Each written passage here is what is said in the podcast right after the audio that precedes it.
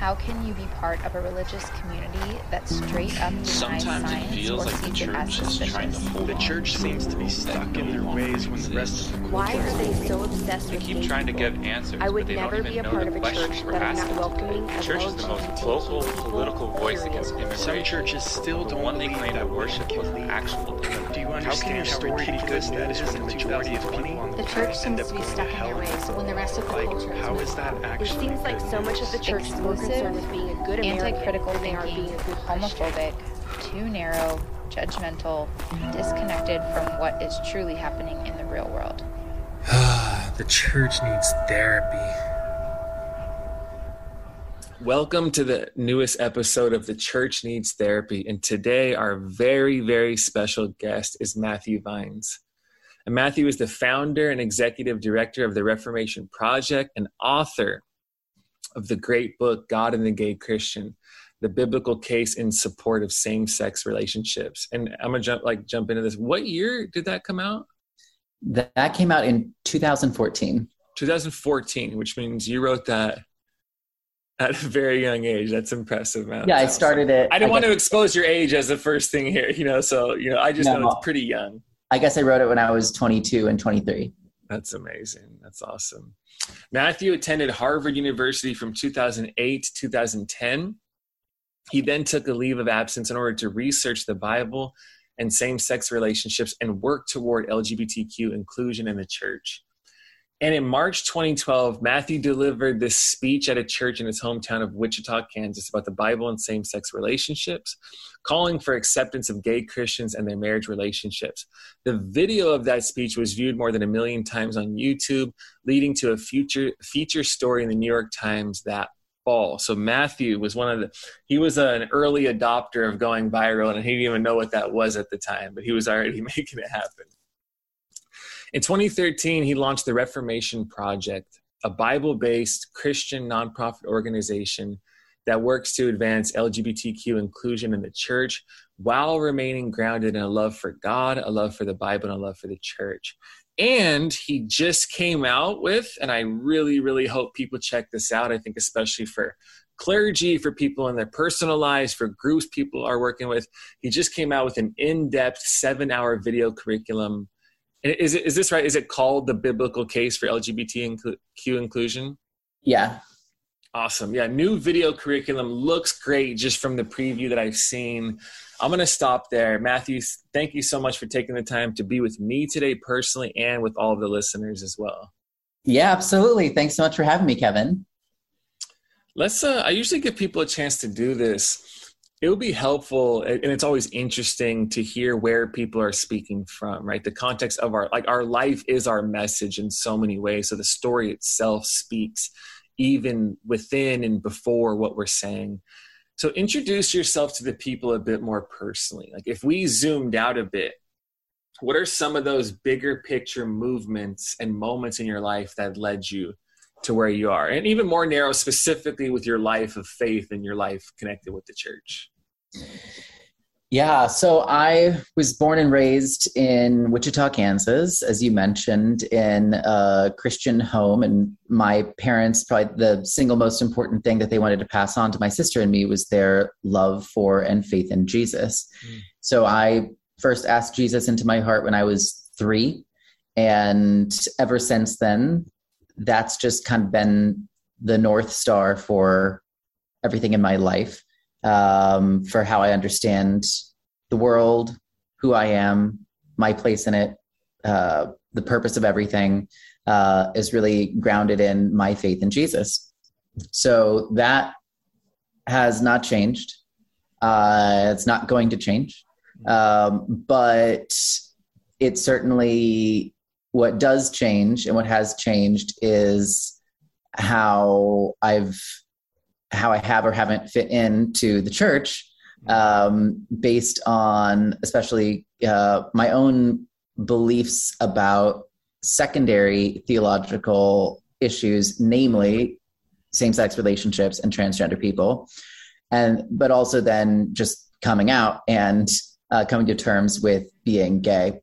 So I came out then when I was in. I first had to actually undergo the process of kind of studying this topic on an impersonal level before I had even allowed myself to ask questions about my own sexual orientation. Mm. And it's only once I had done enough Bible study and, and worked through this enough that I had changed my mind about it for the sake of other people and actually become passionate about it as I came to believe that it was an issue of justice and human dignity and something that the church was getting really wrong in a way that was uh, just kind of tarnishing the witness of the church, the message of Jesus, and really inhibiting a lot of people from being able to come to know the love of God um, because it was all being uh, clouded by this uh, very harmful and incorrect teaching about same-sex relationships. So, um, but then once I became passionate about it for other people, I still had kind of wished at the time. I thought, you know, it would be nice if some gay person, uh, when they came out, would also stick around and kind of just help to explain how to understand these scripture passages in a way that still affirms the authority of the Bible, but also allows Christians like me who want to be supportive to be more informed Mm. uh, and better equipped to have these conversations with other Christians in the church. But I thought, but I'm not actually going to say that because that sounds very unfair um, to say that some gay person needs to do that. But it just seems like it would be helpful if they did. Um, so then, fast forward six months or so, when I then actually give myself the space to ask myself more questions and to just finally, you know, ask myself whether or not I might be gay Mm. once I got, asked myself, that was pretty obvious what the answer was, and I realized, oh, okay, well, I guess I get to do this then, because I wanted Here I, somebody here, else. I, here, here I am, Lord, send me. That's right, that's right. And so I ended up. Uh, I never ended up finishing college. It's funny. I had originally said in that bio I took a leave of absence. Well, it's a very extended leave of absence that's never going to uh, stop. Uh, so yeah, I I left school to go back home, come out to my parents, work through this conversation with them. That was a really formative experience for me because it showed me how, with the right combination of a transformative relationship um, and deep biblical study, Mm. non affirming Christians in my life could change their mind and become affirming. But it really took that particular combination. I think if I, especially for my dad, if I had um, just presented him what I thought was a really good biblical argument, but hadn't actually come out to him, I still don't think that that would have been enough for him because Mm. his whole, he didn't even know any openly gay people before I came out to him Wow. at all. So I just think there's only so far that you can ask somebody to to think about something when that's so far removed from their own understanding and experience of the world. Um, but if I had just come out to him and not done a biblical study with him, that also wouldn't have been enough. Mm. Uh, it was enough to change his heart, but it wasn't enough to change his mind because he still needed to understand uh, how to affirm Scripture and the authority of Scripture um, and not feel like he had to choose between those two things. And so, seeing how those two things, when you put them together, uh, were able to lead him to change his mind, and my mother as well. Um, I know that that's not the case for everybody. Not everybody is as fortunate as I am and I was to have parents who would even be willing to engage that conversation. But um, there are, even though that's not everybody, I think there are a lot of Christians out there who, if they're engaged in the right way, in a way that is coming from a place of shared beliefs, a place of uh, respect, relationship, and love, and a commitment to Scripture, I think there are a lot of Christians who can and will change their minds on this, and that continues to happen. And so that's really informed my entire approach to this conversation ever since then. Is that I know that this there are a lot of people who can be reached, and I want to help reach them in the, in the most effective way. Yeah. Uh, to, before I move on to any questions or, or the the recent, was that a keynote at the Reformation Project that you posted? Yes, yeah, yeah. Uh-huh. We'll talk. We'll talk about that in a sec because there's so much to say, so much good stuff there. But one, don't feel bad about Harvard because you got two years in, and then they recruited me to play basketball there as a kid, and because my grades were so bad and I was a troubled youth, I didn't even think about going. So I had zero years. You had two, so you're ahead of me on that one. They recruited you to play basketball. that was the that was the first recruitment letter I got as a sophomore, and it's funny. I I, I think I wrote about this in the first book, and when I opened the letter, and my basketball coach handed it to me, and I opened it, and when I saw what it was, I looked at him, and we both started laughing. I think that was both of us being like, "You're not going there," and I was like, "I know," Oh. but nevertheless, I have it. It was official, so I'm I'm I'm, I'm holding that forever. No, that's very cool. I'm impressed. No, and honestly, I didn't mind leaving. I didn't actually love it. Mm. Um, well, I did. I loved it, and I also hated it. I had a strong love hate relationship with it, so I was I was perfectly happy to move on. Yeah, no, I think that was a good move. And what's really amazing and, and ends up can kind of being foreshadowing about your experience with your parents and your father and into the work you do now is your relationship with him and the work you had already done in this really amazing way embodies the the head and the heart it embodies the the theological and biblical aspects for people who want to take the Bible seriously and who who who believe in the authority of the scriptures and who take following Jesus seriously.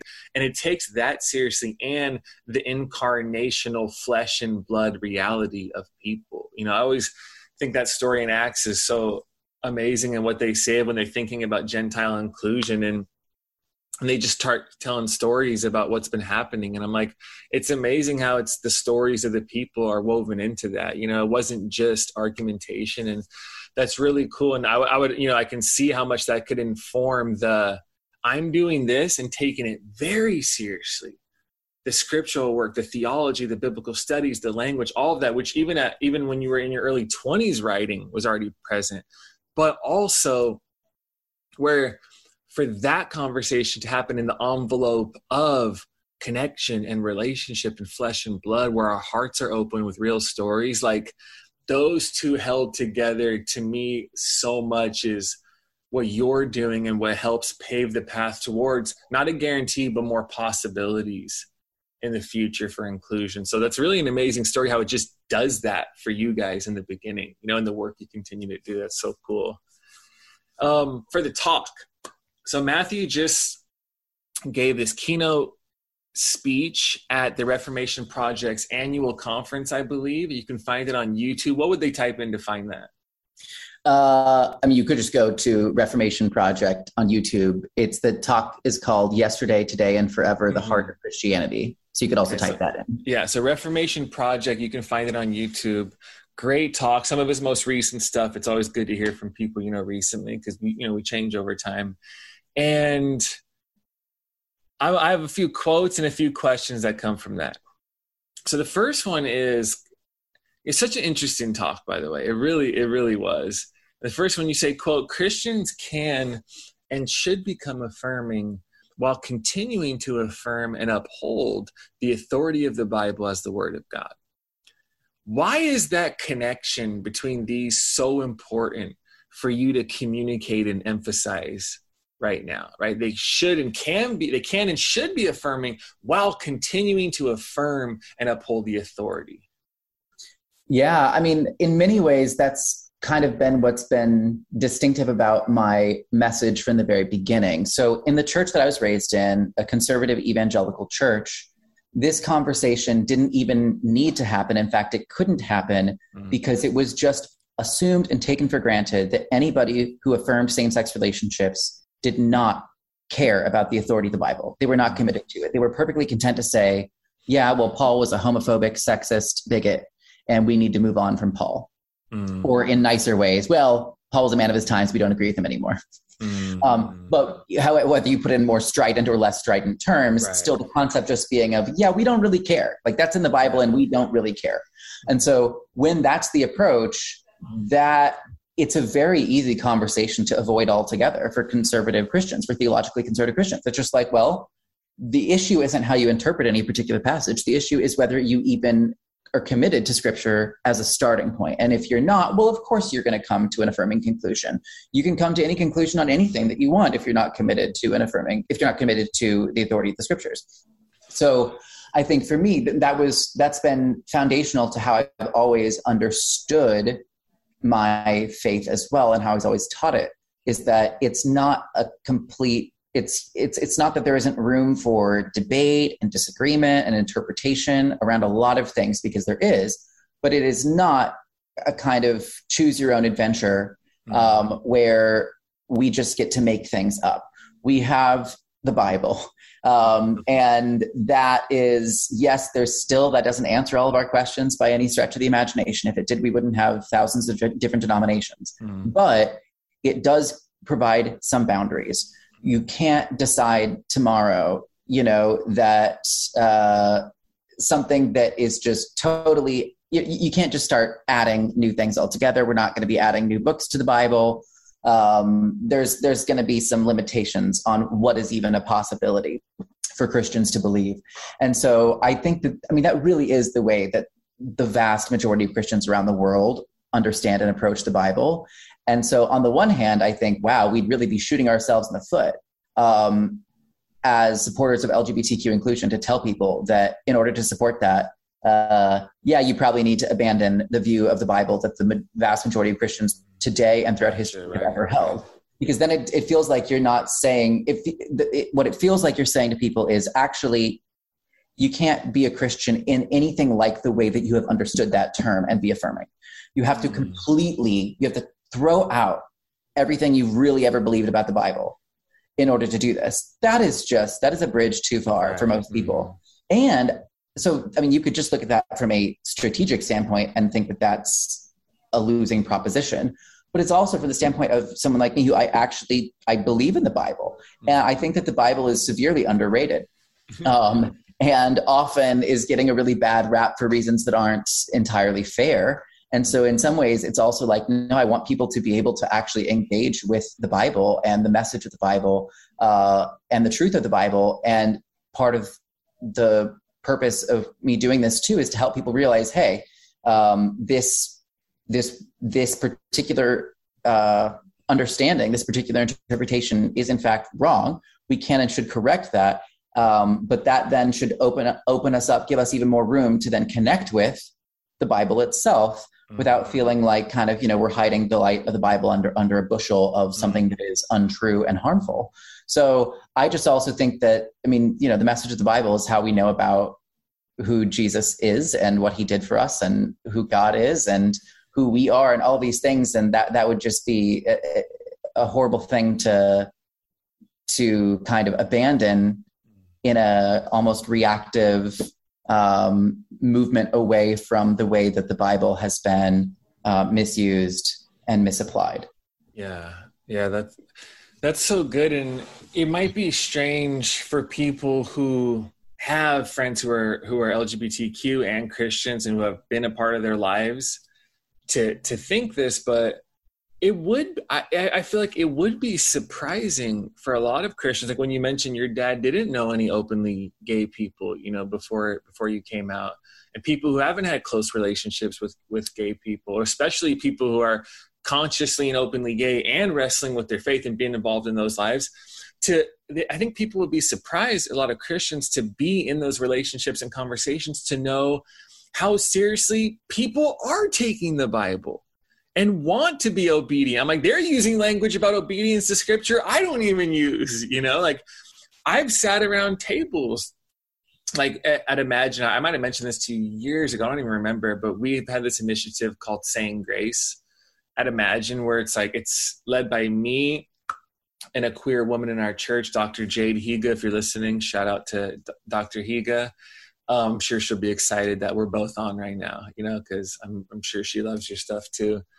But we would, you know, lead these groups of, you know, half straight, usually traditional views on on sexuality Christians, and then half LGBTQ Christians, and we have these like four Monday nights or four nights in a row, dinners, curated conversations, head and heart. You know, all, it's like one of my favorite things we've done in, in the life of Imagine.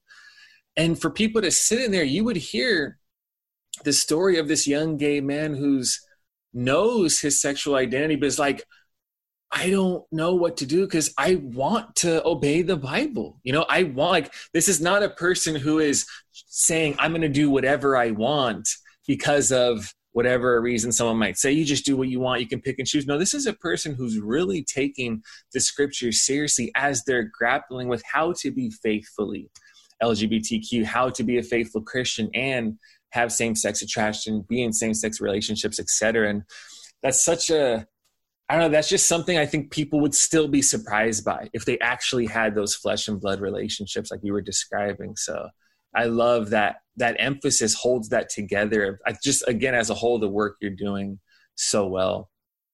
And, you know, you uh, you spend an ex- let's continue in the talk, right? You spend an extensive amount of time in your talk restating and reaffirming the centrality of death, of crucifixion, and resurrection as central to the gospel.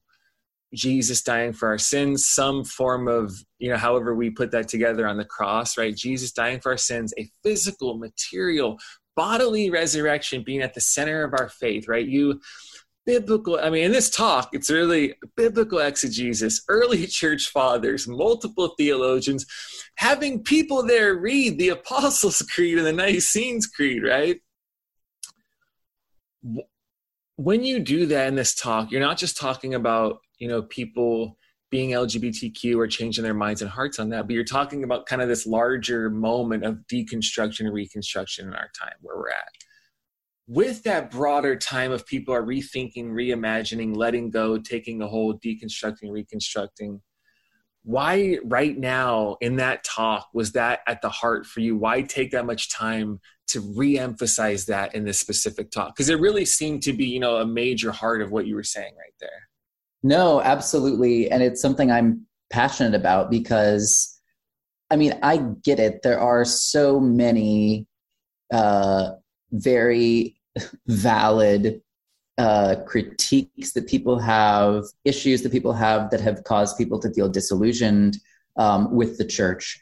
Um, we you know we can go down a whole list of things that are really important that the church has gotten really wrong um, just in our own time or ways that the church is discipling people or not discipling people um, that call into question for a lot of people the plausibility and the truthfulness of maybe the whole thing um, so but it also as our society has been becoming more and more polarized. You see this also playing out in, in church conversations as well, where it all kind of becomes a, you know, on this side, we're going to not just hold this position on this, but also that's going to come along with these 50 other positions on these other things. And what's interesting is that even though I overall uh, agree with or I'm sympathetic to um, most of the primary concerns of people on the progressive side of the spectrum in terms of um, critiques that, that people have of the church right now. Um, what concerns me is if people are only focused on the problems and they're only focused on the things that we are saying no to or rejecting or criticizing, but we don't still have any foundation at the end of the day for shared beliefs that are positive and constructive beliefs in our mm-hmm. faith, not just the things that we disagree with, and things that are distinctively Christian, not just things like, you know, while social justice is important, you don't have to be a Christian to believe that social justice is important. Mm-hmm. And so, what are the things that are actually distinctively Christian beliefs that are then going to shape and reshape everything else in your life and your belief system. And I think it's really easy to get so focused on the things that need to be criticized that then we can forget to really work through well, what are those positive beliefs that we still believe in? Right. Um, and then that ends up having, so while I have a ton of understanding and sympathy for how a deconstruction process can kind of become this never ending uh, thing where you almost just deconstruct to nothingness. I think that there are actually, when you step back, I think that there are really good reasons to hold on to some things at the core. Mm-hmm. So some people will sometimes say, "Oh, well, X belief, Y belief, you know, this this only came about. This was only you know, an American evangelical fixation, or this only came about with Calvin or Luther, or this only came about once Christianity became, you know, equated with state power, um, eh, you know, after Constantine or whatnot.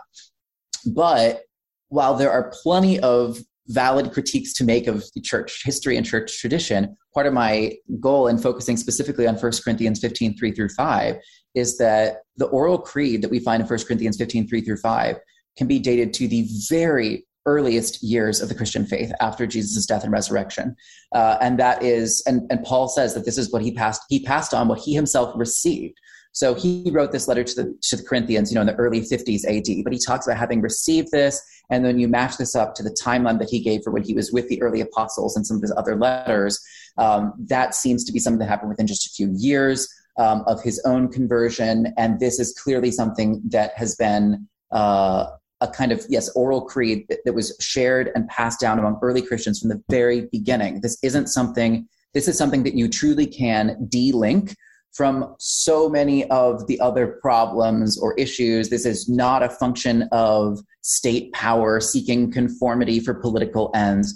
This is not a function of you know greek philosophy then coming in and trying to systematize everything no this is just what the earliest followers of jesus believed after in the immediate aftermath of his death and that is what paul says he passed on first importance that that Christ died for our sins in accordance with the scriptures, that he was buried, that he was raised from the dead on the third day in accordance with the scriptures, and that he was seen by Cephas and then by the 12. And he goes on to describe how he was seen by 500. But it's those three verses in particular that are where there's the most agreement among biblical scholars across the ideological spectrum, not even just Christians, not just conservative or evangelical biblical, biblical scholars, liberal biblical scholars, and atheist biblical scholars who widely agree this is absolutely basic. This is this is not something that was cooked up later and it was trying to be retrojected back into scriptures. A lot of people want to try to say today Paul gets really bad rap, and so a lot of people want to say, oh well, anything Paul said, this was just his later interpretation where he was trying to fit things in. But really, if you just look at what you know, people people trying to separate these things, and it's not that you can't find different thematic emphases in for instance, the synoptic gospels versus the letters of Paul, you certainly can, you're going to find certainly a much more fleshed out uh, theology of the atonement in the letters of Paul than some of the like hints that you see in in Jesus's own teachings, right? About he came to be, you know, a ransom for many. I mean, it's not that you don't see anything about this, even in, you know, in the opening chapter of John, right? You know, here's you know the Lamb of God who takes away the sin of the world. Um, but so some people will try to divide these things in order to say, well, everything that Paul said, we can just set that aside. That that's not real. We're just going to go with it. But it's just, but that's not actually. If you're just even thinking about it from using critical historical methods of literary criticism, that's right, not right. that's not a persuasive argument based on the evidence that we have. Um, the idea that any theology, and I'm not interested really into debating all of the different understandings people have of the atonement, but the idea of because Christians have done that for centuries, and I feel like that's you know we'll have these these intramural um, debates for centuries, and so that's fine. But the fact of the atonement itself, that Jesus died for our sins, that goes back to the very beginning of the Christian faith, mm-hmm. and so I think we it's important to just recognize And when people are trying to peel back the layers, like what's there from the beginning and why does that even matter so some people will say well and because that, that's the other thing that people bring up well okay even if that's there well maybe i don't like that mm-hmm. and that sounds too violent to me or something like that mm-hmm. it's just like well there are like i think there are lots of reasons why that matters partly it's an incredible uh, leveler uh, in terms of leveling the playing field, removing our ability to, at least with any validity, to be self righteous toward other people, to look down morally on other people, because we all have to come to terms with the fact and, and have the humility to recognize that we're all really equally at the foot of the cross in need of salvation, in need of God's grace, forgiveness, and mercy.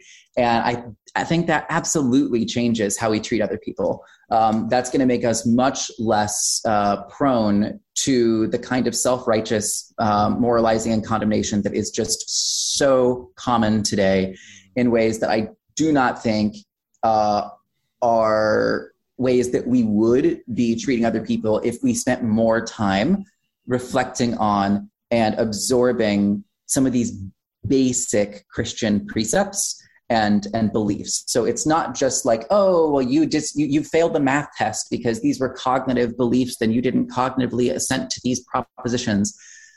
If that's all it is i mean that's that's a real snoozer right? Like mm. if the idea is that if you believe these things it will transform the way that you live your life. And sure there are a lot of people who will give lip service to these things whose lives don't reflect that and that is a problem but I don't think the answer to that problem is to say, well, let's stop believing these things, um, or you know, let's stop believing in the resurrection or something like that because we're upset about all the problems in the American evangelical church. I just think that's a complete misfire in terms of uh, diagnosing the problem. So, I mean, that's part of the reason I wanted to talk about it because for a lot of people, these questions, and one of the biggest things that also holds a lot of people back, a lot of Christians back from even touching the LGBTQ conversation is frankly, a lot of people are terrified that this conversation is going to lead to deconstruction into nothingness of their faith.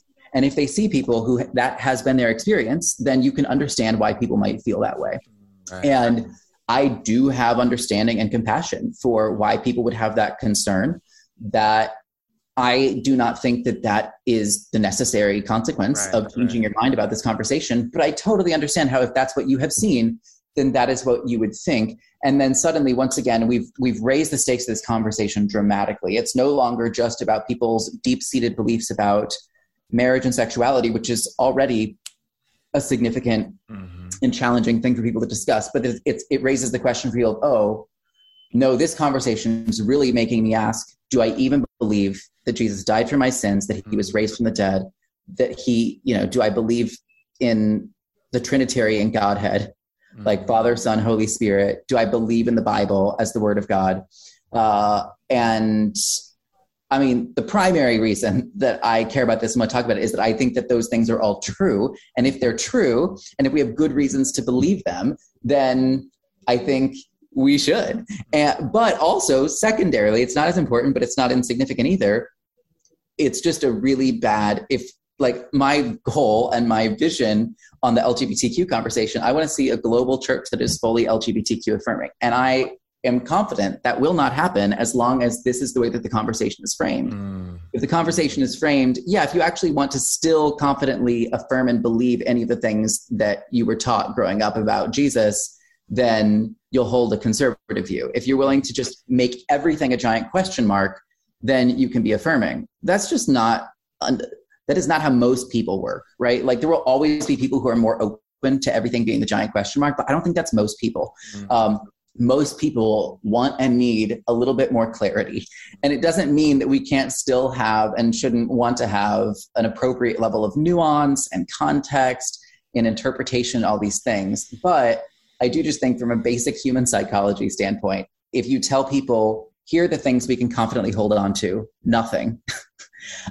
I just think people people cannot and will not go with you there. And so I think it's a terrible strategy for the LGBTQ conversation as well to to uh, frame things this way, or even if things even if that wasn't the intentional. Oh, let's frame this day. If it just kind of happens, that I guess that is how it's framed because now we're just turned into either you're going to be on essentially in American terms the blue team or the red team and over here on the blue team, we're going to just move, and each team moves as far in the opposite direction as possible. Well, what is that going to look like theologically? For the progressive side, that's going to look like we're now going to say you're allowed to believe things, but you don't need to believe any particular things.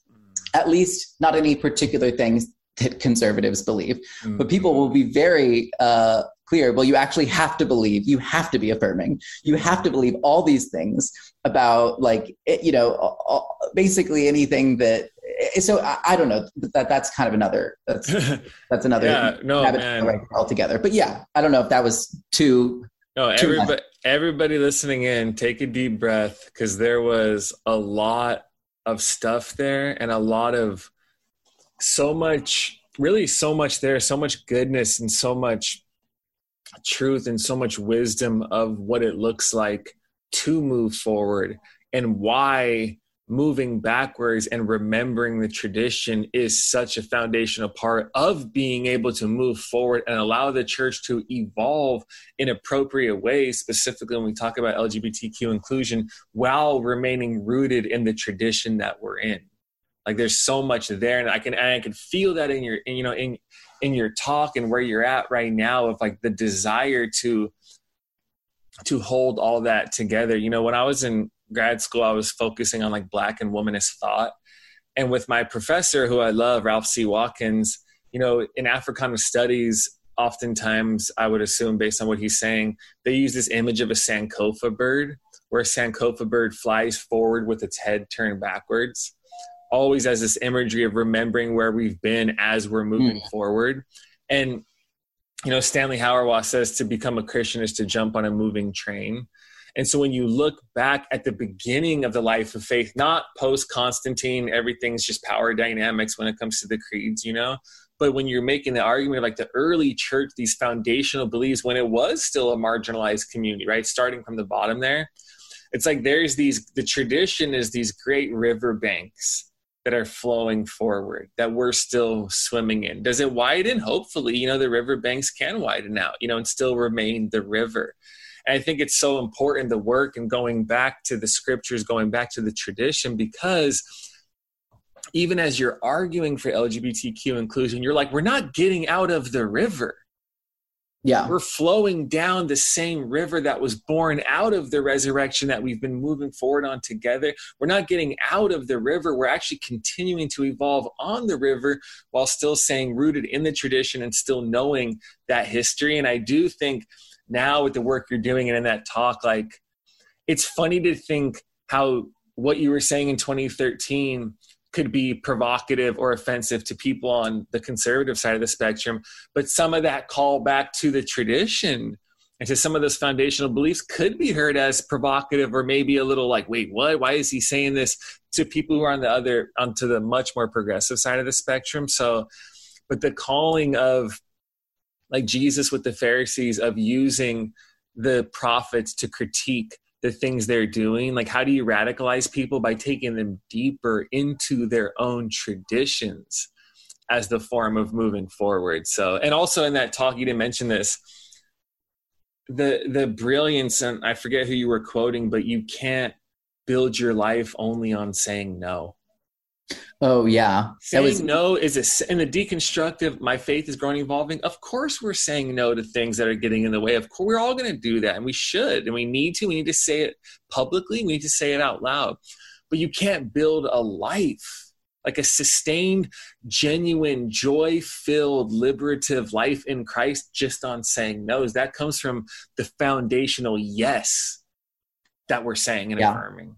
Yeah. And you also can't build your faith on saying yes to things purely based on subjective measurements like what makes me feel alive or what makes me feel most fulfilled. Mm. It's not that there isn't some room for recognizing, you know, whether something is, you know, uh, leading people to have, you know, terrible consequences or good ones.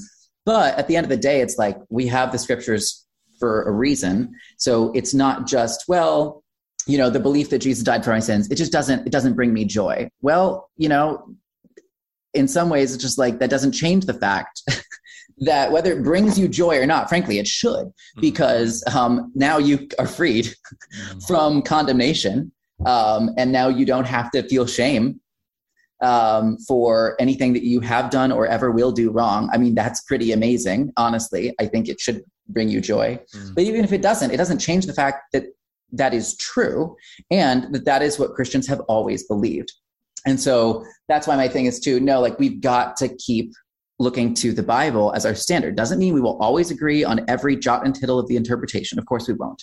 But some things are less you know with, with, certain things there's more room for interpretation and other things. It's just a bit more it is a bit more straightforward and clear because of how central those things are to the message of scripture itself. Mm. um, and like you know there's there's no plausible interpretation of scripture in which jesus is the bully right? No. Mm. right? Like you no. And i think we all know that intuitively. Mm. no. You know like there there's enough clarity and enough consistency in some of these things so yeah i think that's i just I think people sometimes, because of the way that the Bible has been weaponized and misused, can feel like, oh, we can't actually look to the Bible as um, our measuring stick in sorting through what beliefs we're still going to affirm. But if we can't, but if we can't do that, then you there's no way to really coherently maintain a Christian identity. I mean, that there just isn't. And a lot of people then decide that they may not even be interested in doing that anymore. Um, and pastorally, again, I can have compassion for that. But I think there are really good reasons to do that. And I also think that because Christ- I think that Christianity is true, um, that's probably the best reason um, to do it. And so that's just why I want to invite people. And may- maybe everybody is not in a place where they are able, willing, or interested to do this. Um, but I want to continue to, this has honestly been my strategy, my approach toward non affirming conservative Christians from the beginning has been look, my goal is not to be provocative, right? My goal has never been to be provocative. It's just that I think that it, I think that the non affirming theology around LGBTQ people is not true and is incredibly harmful. Mm. And so as a result, my message from the beginning has been hey, I want to invite you to reconsider this because I don't think that it is true. And I think the fact that it's, and I think that the harm this is doing is, is, I think this is really important. Mm. So, but I've, I mean, inherently, it's been a provocative message just because, but I've always tried to go out of my way not to be needlessly, Right, you know, right, right. inflammatory or provocative, but it just kind of is. And it's, I feel the similar way toward some people kind of on the more progressive end of the spectrum now. My goal is not to be provocative. It's just to say, hey, I actually, I think that these things are true. And because I think they're true, I think they're really important. And so I just want to invite people to uh, this is my whole thing for. I want to invite people to study scripture more closely and more carefully in order to make sure that we are understanding it as faithfully and accurately as possible because it matters. It matters for LGBTQ people when it comes to that conversation. And it matters for everybody when it comes to what is that core, what is that heart of our faith as Christians that we can and should continue to to affirm today. So that's just my thing. I know not everybody's going to be in a place where they are interested, but I do think a lot of people are, and I think over time, a lot of people too. You know, maybe once there might be a period for a lot of people where you've got so much stuff you need to unpack that that's kind of all you can focus on for the mm-hmm. time being. Right. But that over time, I do think a lot of people will say, okay, I realize now I do want more of a firm foundation for some things. What are some avenues that I can explore to figure out what those things might be? So mm. that's part of my invitation in that respect. Oh man, so good. You know, when I think about people, you know, people who would greatly benefit from the work, the writing, the the things you're doing with the Reformation Project, everything that you're doing. What I've it appears for a lot of Christians, there's this ongoing tension they feel between the head and the heart. Like, and I'm a pastor. My wife and I are church planners, co-founders of a church. Right, we're in like I don't know our eighth, ninth year or whatever. It's COVID. I it's hard to keep track of time. COVID time's really different, you know, to think about it. But what I've seen is it's like in their heart, people want to embrace, welcome, and be in relationships with LGBTQ people in the church, like in the same way they would with anybody else. But when they talk about their beliefs, now you're going to like, you know, convictions and theological convictions or just the beliefs they have, they still are holding on to traditional views when it comes to same sex attraction and relationships. And it's like there's this conflict. And it's as if it can seem like their minds have a hard time catching up or aligning with their hearts. You know, it's like in their heart, in their bodies, it's like in their hearts and bodies, they're already well, like they're already pr- uh, practically inclusive and embracing because they are in those relationships, but they hold on to those beliefs. So therefore, it does create this strange conflict. It, it's as if the Bible and their beliefs can get in the way of the, per, the of them feeling the permission to love and embrace others fully. Right? Do you see that? Have you sensed that? Do you experience that? And also, like, does it have to be like that? What would you say to people who are still kind of putting those things together? No, absolutely, that's a reality. I I honestly think people who are in that particular kind of place tend to be the people I engage the most with Mm. because they tend to be the people who are in a place of developing more curiosity and interest in considering or even becoming aware of another theological perspective. Mm. Um, so I think that's a good, you know, compared to another place that people commonly could be, which is having no real understanding of LGBTQ people and maybe very limited compassion um, and desire to understand. I think that's a much better place to be to ha- say, I have these relationships, my heart has opened and changed. Uh, but that's that's really why I, in many ways, you know, why do what I do? Why I started the Reformation Project to help meet people where they're at and help uh, help provide those theological resources, address and answer the questions that people may have. Um, so, but yeah, I think for anybody who's in that place, I would just encourage them to to not just pause there, but to Mm. to take that cognitive dissonance that they may feel as a nudge inviting them to to read more to study more because there really are excellent resources out there. And i think that most people once they're in that place if they take the time to study those resources and engage in conversation with others i think i think it's likely that many of those people will end up being able to change their theological perspective. Mm. but i don't want to make anybody i don't want to try to shame or you know coerce anybody into changing their perspective because that's not a good way to change people's minds but i do want to be you know in, encourage people to to take the time to really yeah engage the headpieces uh, if especially if their heart is prodding them to to to realize that you know there's more there that needs to be figured out Yeah. Yeah, I think it, it's connected, but it's distinct when it comes to a lot of pastors and leaders in the church as well. Because one of my thoughts is that there's a lot of pastors who unconsciously or consciously avoid going on the full, open, honest journey, journey of truly being open to re engage, rethink, or reimagine how they think about the church and LGBTQ people and inclusion. Because somehow it registers on an unconscious level that like they might know or fear they could end up in a different place and they also understand the ramifications for their life if they do. Right. As a pastor and a leader of anything the moment something happens it's amazing how the mind or the ego can, can the ego can contract so quickly because the mind immediately is like well if i accepted this that's the ramifications of my life unfolding the next three to five years.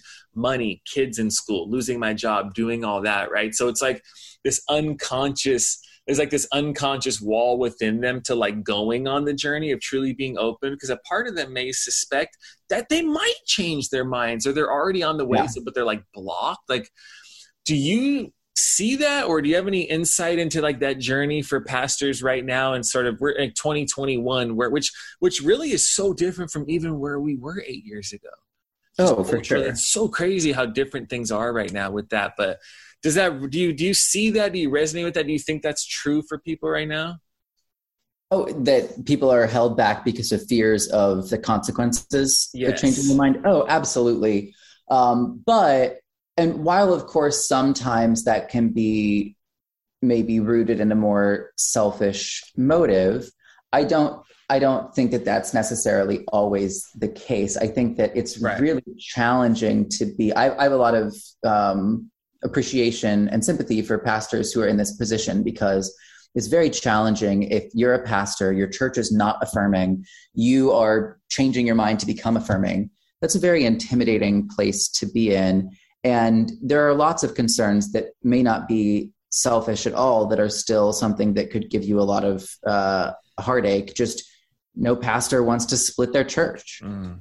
right? No pastor wants to um, cause, or a lot of pastors might be concerned too that if they saw a church in their community that became affirming and maybe that church became affirming in a somewhat tumultuous way, and then the church shut down a few years later.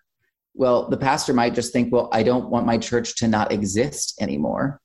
Not even primarily because then I won't have my income.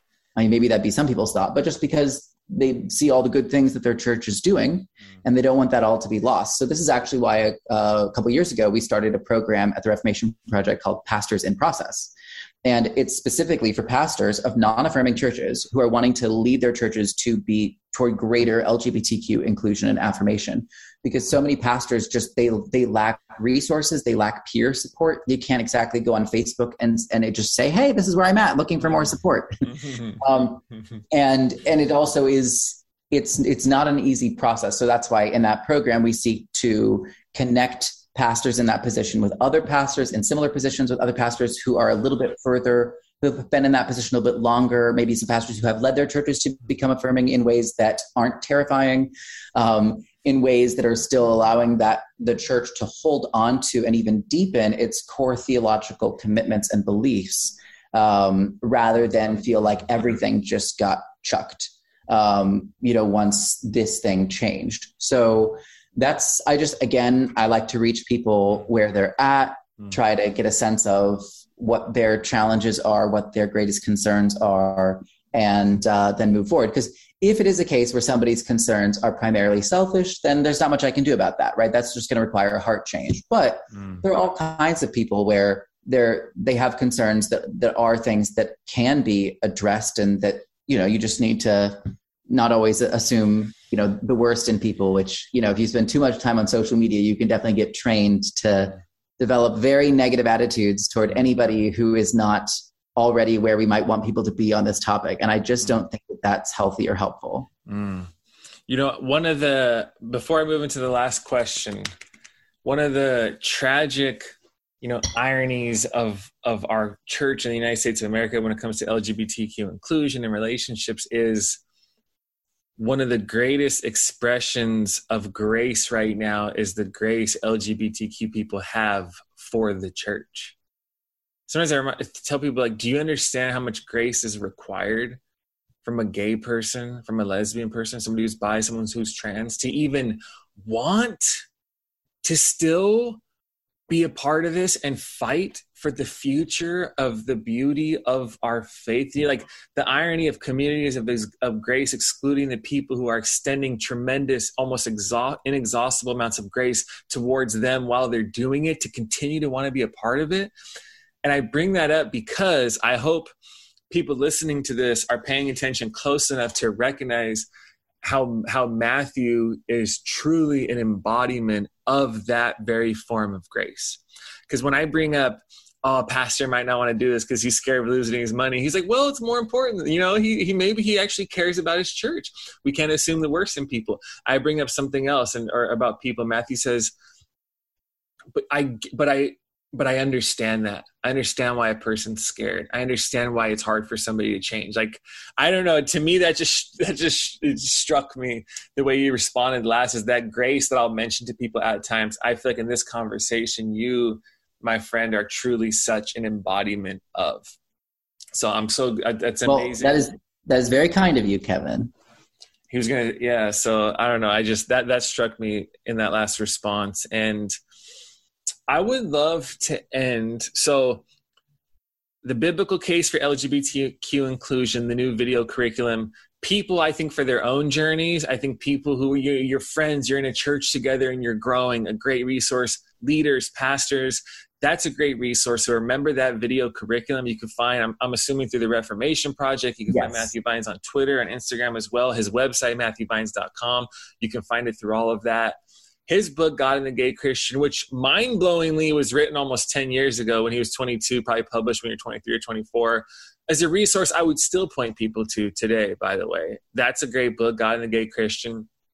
Now that i've said that with the work you do as a person who's sensitive to the journey forward head and heart the, how serious you take the biblical studies life of the church and the heart stuff the people the real people you're journeying with can you think of one story from all of the amazing people you've encountered the past seven, eight, nine years?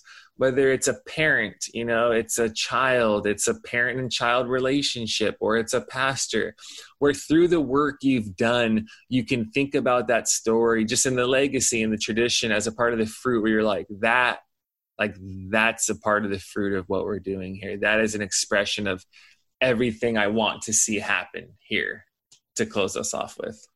Oh boy, you should have told me about this one in advance. I know I didn't plan it, dude. I just think I just thought about. I mean, I'm sure, I'm sure there's. I would just imagine there's like, oh man, you know, when someone comes up to you and they talk to you about this, or they send you this email, and it's like those moments as a pastor where you're like, like for me, I'm gonna give you a second to think about this. I was just writing about this in in my second book is is all about letting go and how letting go isn't one thing we do. It's it's that thing that's beneath everything we do if we want to do it well and with joy. And one of the things I talk about is what are the things we need to let go of to be more welcoming and inclusive. And I tell this story of this young LGBTQ woman who started coming to Imagine and she's sticking around longer. And she wasn't even around that long when was the next time we did baptisms. And to my understanding, I could have a story wrong, but the day we did baptisms and she brings family members and it's our church there at the beach, that she came out publicly for the first time right before she got baptized by our church. And to me, pastorally, that's one of those stories for me because I'm like, the welcome and inclusion of the church became like an open door for this person to feel more welcomed and included by God. And for me, I don't take that for granted.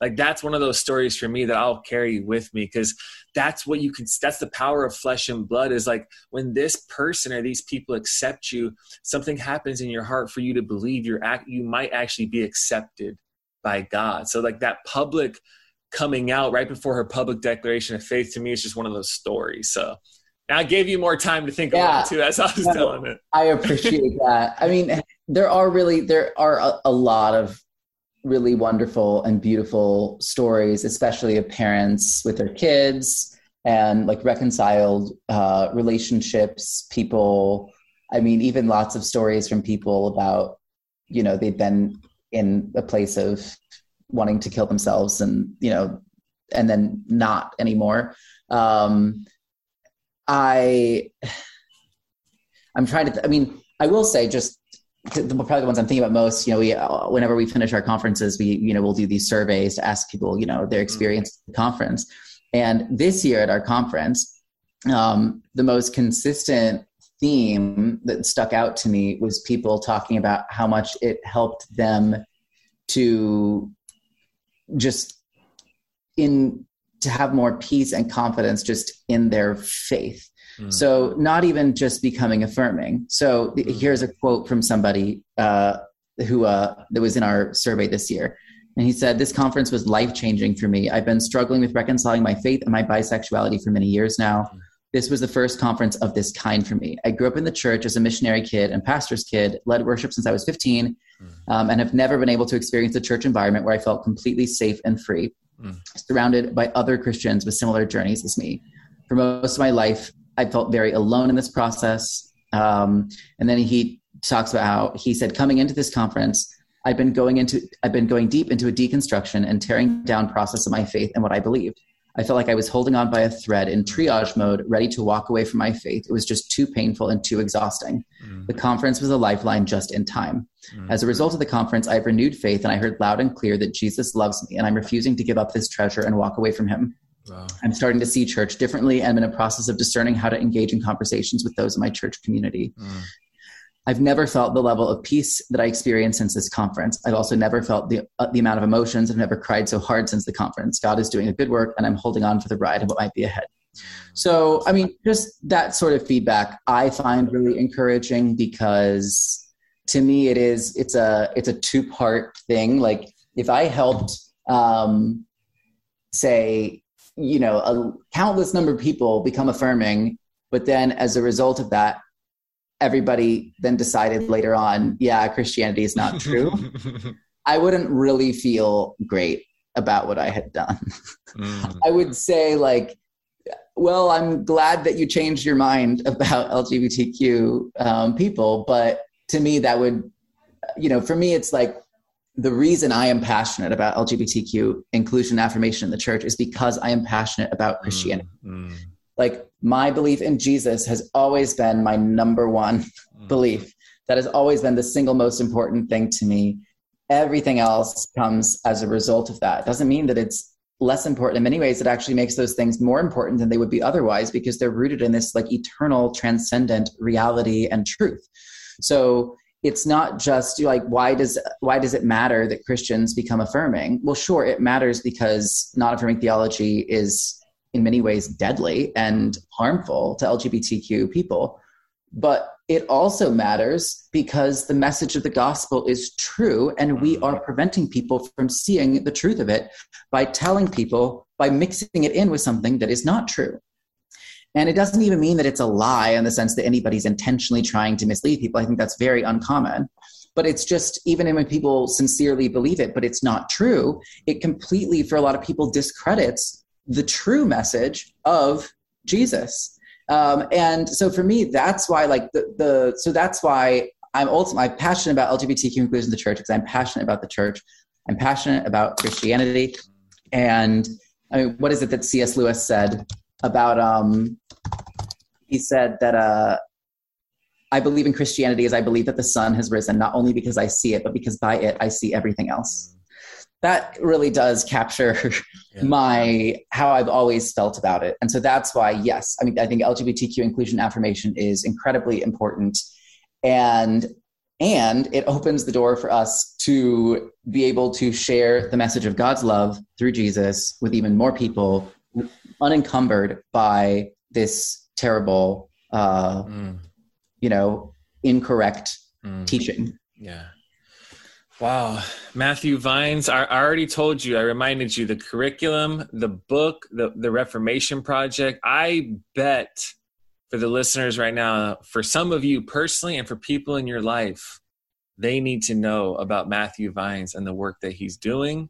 Friends, leaders, um, siblings, people in your family. I bet there are people whose lives would be enriched and who could be guided well by the work and presence of this still very young man, you know, who, who's coming on here, who has who's done so much good and has so much good ahead. So Matthew, thank you so much, man. I love this. Dude. This was so good. Well, thank you, Kevin. Really appreciate it.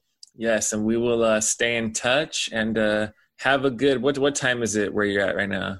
Five sixteen. Okay, it's one sixteen over here. I still, I'm picking up the kids from school soon with my wife. I got a whole day ahead of me. It's pretty sunny out here. It's 82 degrees, so who knows what we're gonna get into. Very yeah. cool. Have a good one. Yeah, thanks, man.